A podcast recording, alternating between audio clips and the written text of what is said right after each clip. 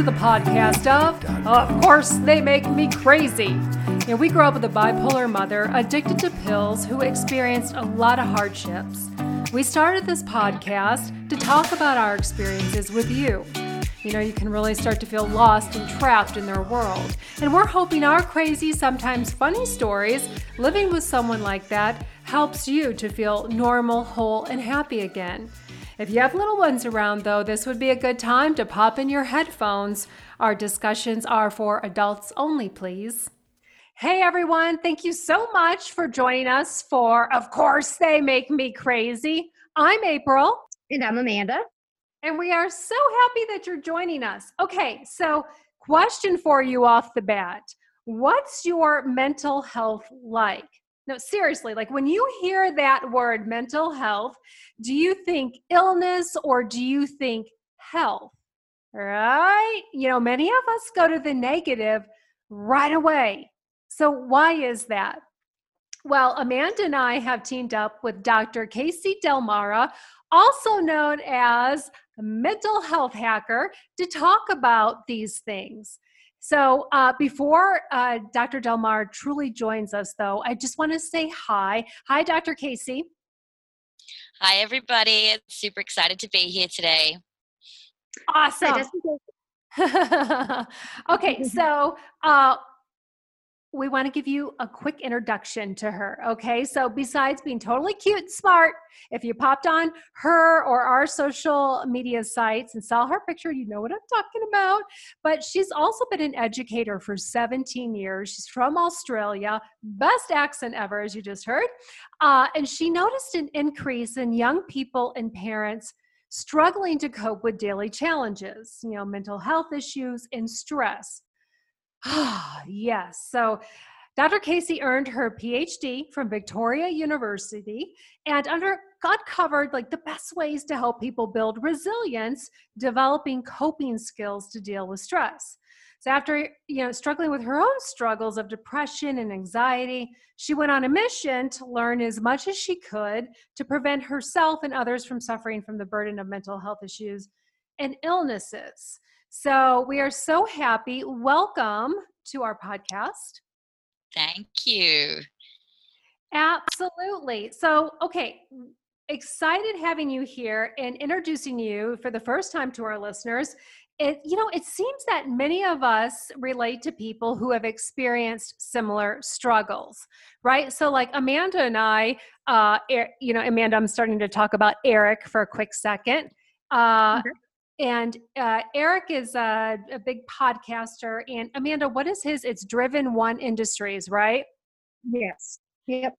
And so he was talking about, you know, getting help, um, you know, special help like doctors and and just getting counseling and things like that. But he said the one thing a lot of his people struggle with is when they talk to a professional, they feel like they can't really relate to that person on the other side of the table or the other side of the room, sitting across from them, because they don't know if they've necessarily been in it, like the person, you know, that's struggling.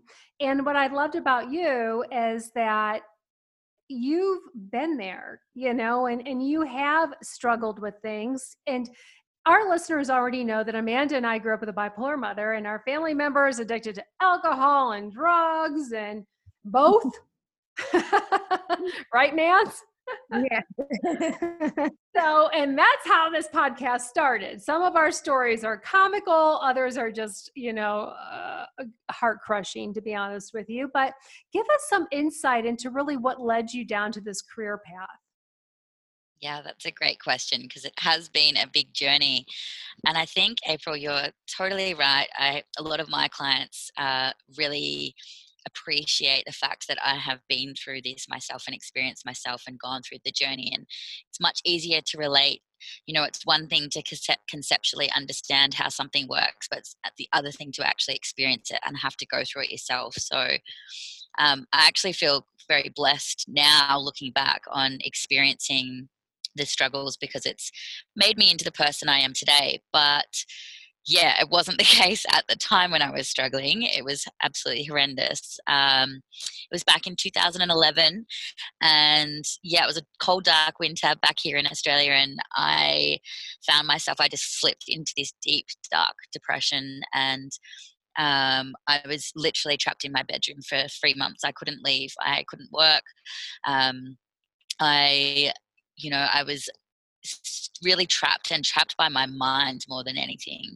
So, but what had happened was is there was no real trigger. I didn't have you know uh, any sort of grief. I wasn't. I didn't have a big trauma in my life. I didn't have anything that was this huge trigger that normally people think that if you go into a depression or a state like that that something bad has happened or there's been some kind of trauma but for me that wasn't the case and looking back now, there was definitely red flags going on where I can see that it was the actions that I was taking or not taking that led me down that path.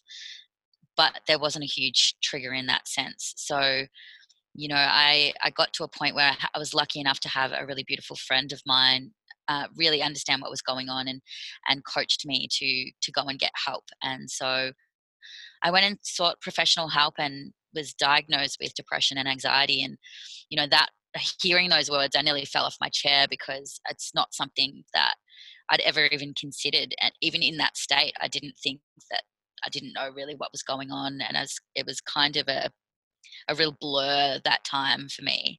Um, but once i got professional help and and realized that that was what was going on. I then went on this journey of uh, self experimentation about the healing journey, journey of how I could help myself heal without getting medication mm-hmm. and really trying to find natural antidepressants and and to pull myself out of that so you know i tried all of the different types of of healing techniques like you know the more traditional types like talk therapy and self-help books and personal development courses yoga retreats you know you, you sort of name it down that path and then i also really tried the more extreme practices that uh, you know not the typical ways like plant medicines and silent meditation retreats and all of that sort of stuff and so yeah i went really into this sort of journey of self discovery but at the same time i went back into teaching and lecturing and I was just seeing all of my students, whether they were adults or young people,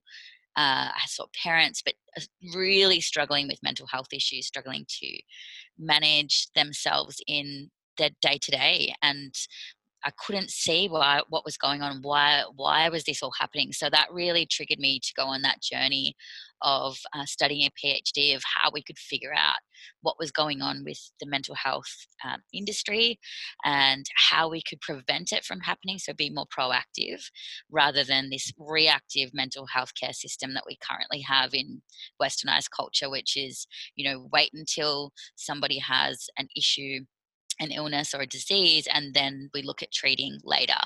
And so that's a real yeah disease based model and we want to sort of start to look at it as a proactive holistic um, approach to mental health care. And so that's where my research really led me led me down mm-hmm. that path. And yeah and i suppose in a i mean i'm sure it's the same in the US, but a lot of other westernized countries around the world. But, you know, suicide is the leading cause of death of young Australians, you know, 15 to sort of 45 years old. And that's absolutely tragic that we're getting to that point.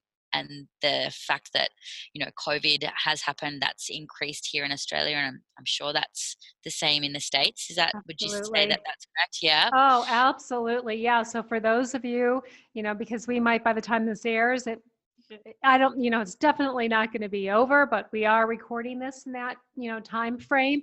And it's interesting that you bring that up. Like I was uh, touring our children's hospital here in the Denver, Colorado area, and they were in the process of building and adding on rooms.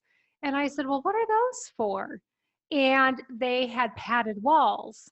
And they said, we are getting teenagers in here left and right um, you know suicidal thoughts and things of that sort. So they had to add more rooms and you know more space to accommodate the teens that are coming in suicidal.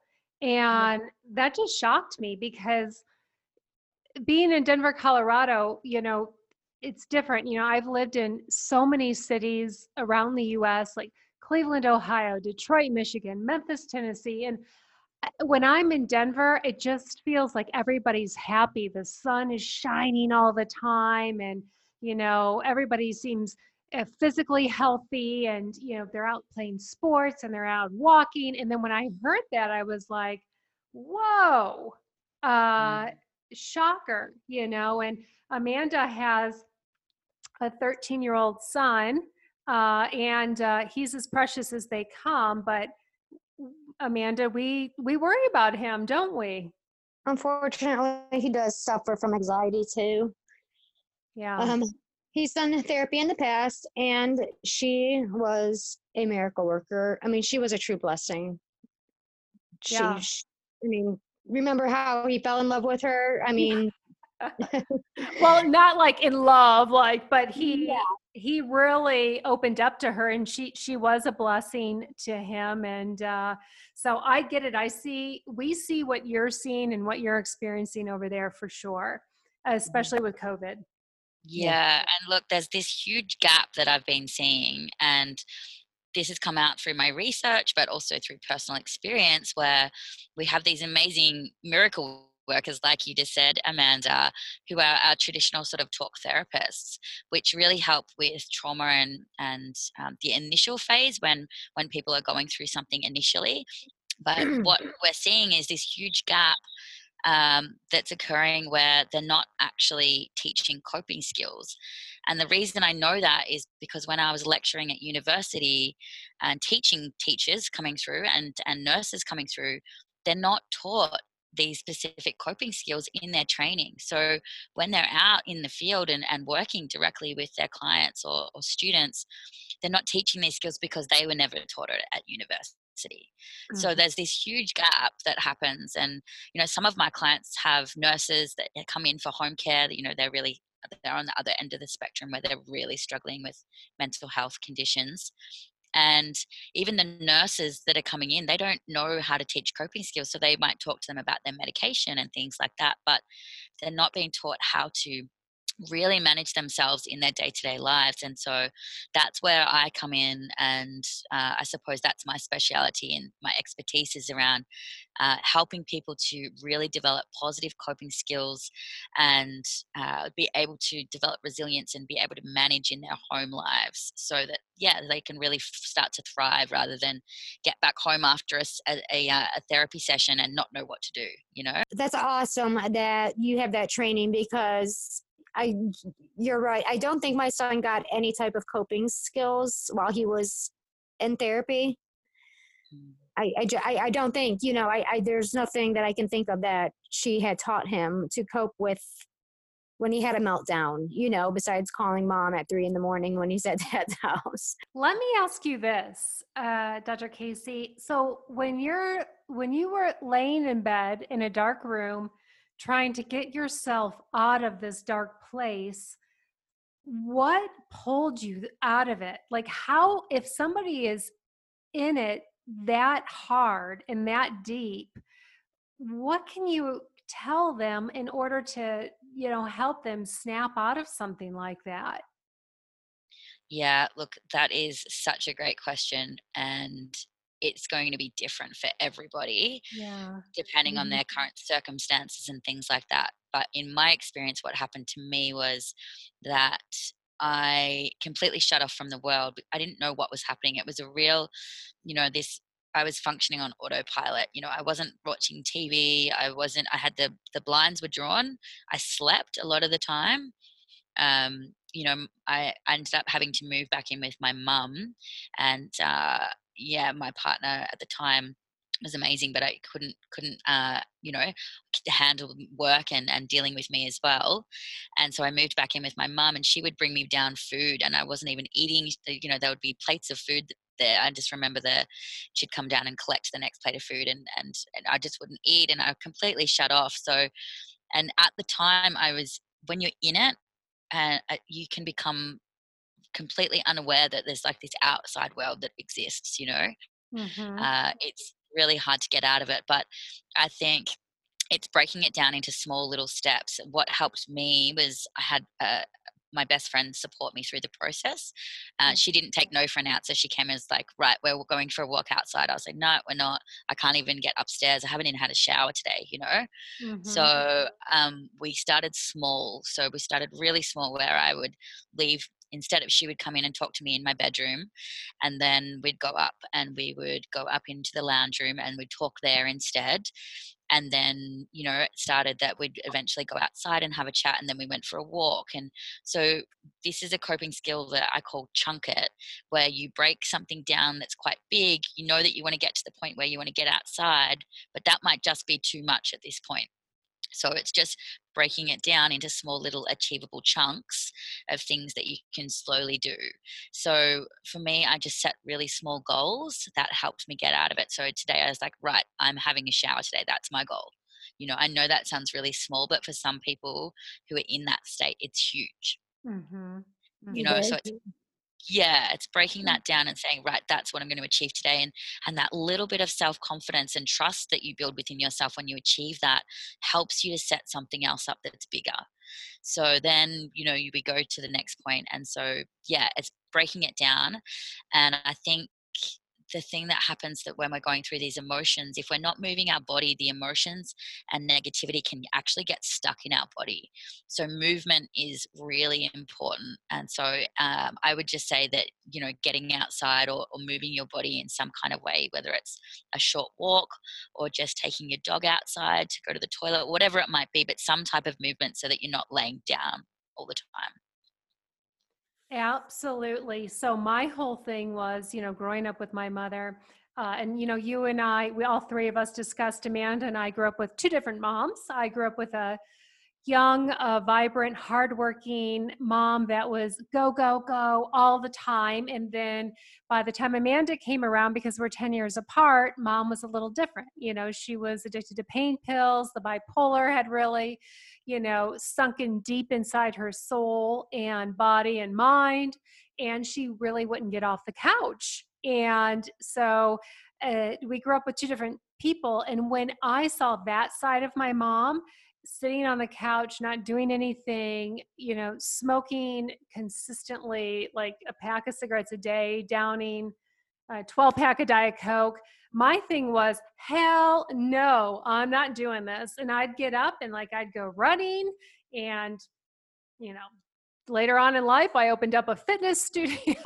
like I was like, no, ain't happening to me and you know and unfortunately amanda uh you know and, and, you were talking about your environment really does take a toll on you in some cases and mm-hmm. amanda at one point you know she started living through in a way right mandy like kind of the way mom was in a sense but not totally i definitely inherited her de- depression and downness I, I i have gotten in bad slumps, nothing nearly as bad as what you went through, Case, with the three, what was it, three months you said? Yeah.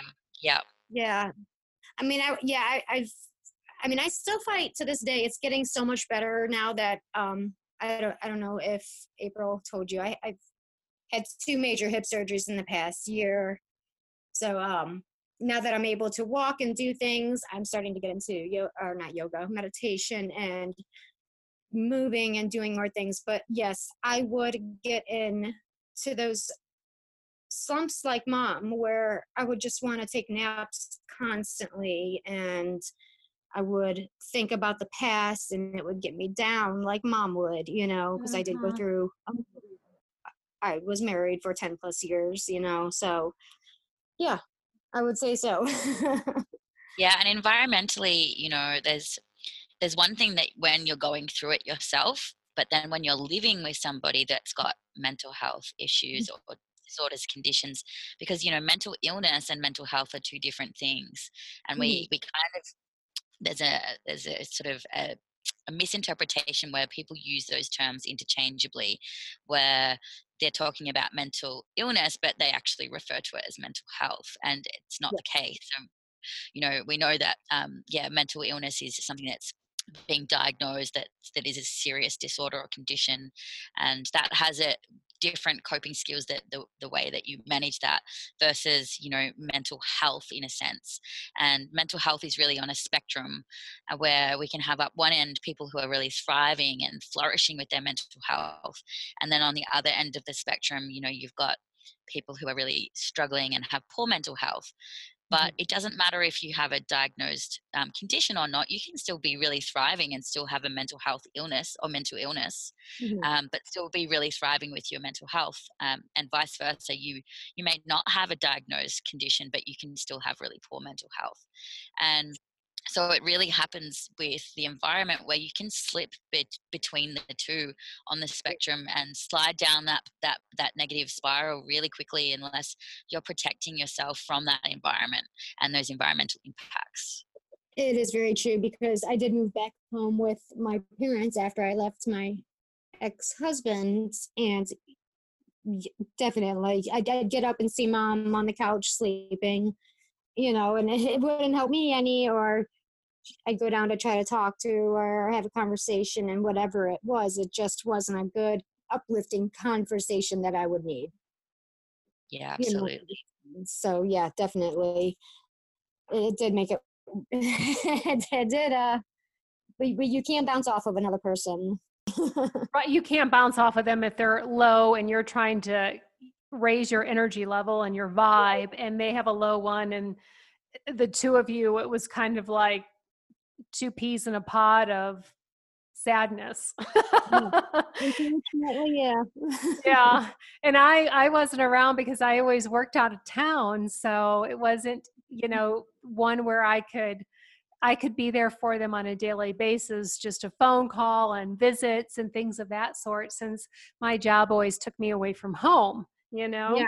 And also I want to add uh, not only me fighting what I'm fighting, I was also trying to take care of her because I would be finding her passed out on the floor or whatever the issue was at that time. You know, if dad wasn't home to help me.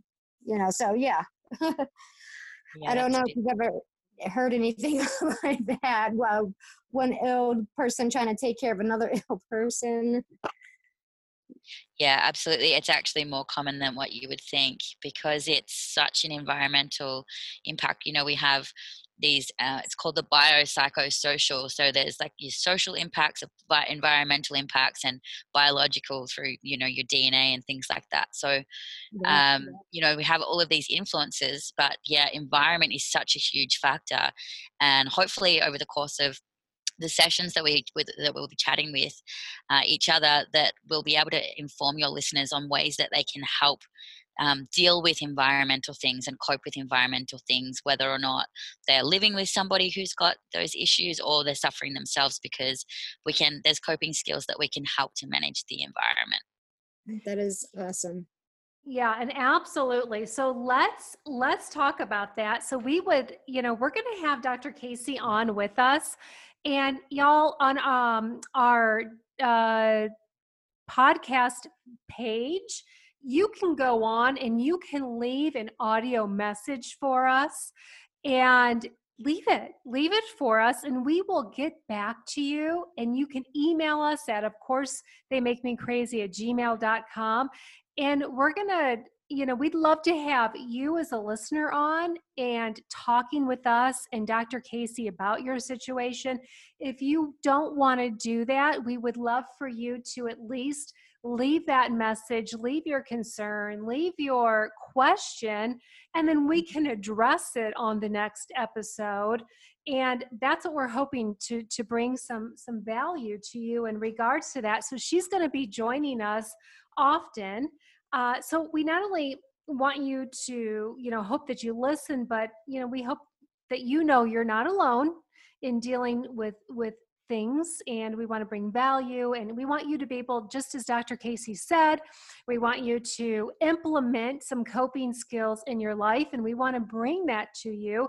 So you're not just looking out for your loved ones but just as she said you're looking out for your own mental health and You know, before we wrap this up, Case, why do we always go to the negative right away when we think of like mental illness, mental health? Is it just human nature to go to negative before positive?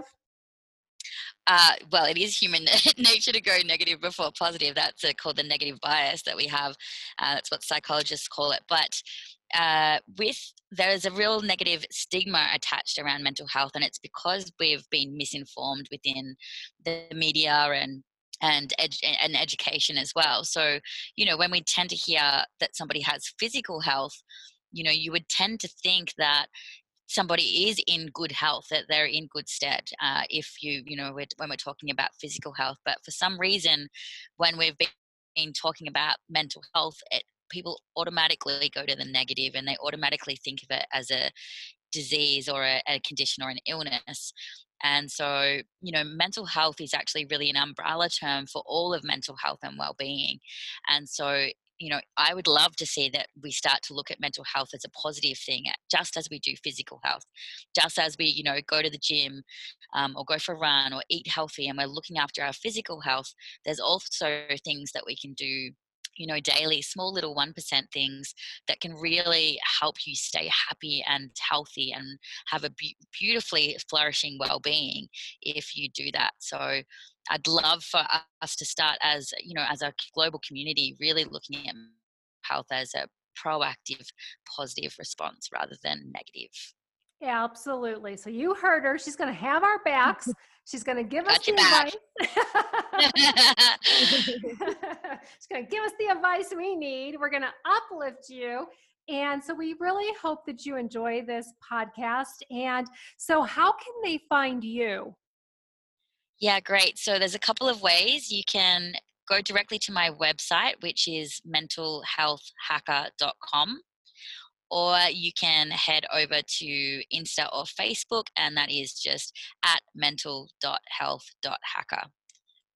Okay, and we'll also have that in the outline of the podcast. So if that gets a little confusing, it'll be all typed up for you.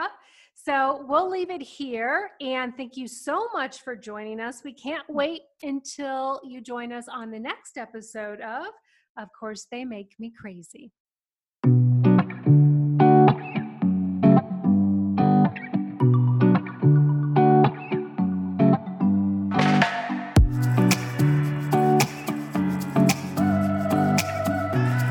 Of us living with people suffering from mental illness have a lot to deal with too. They're not the only ones hurting. We hurt for them and we carry their burdens because we love them.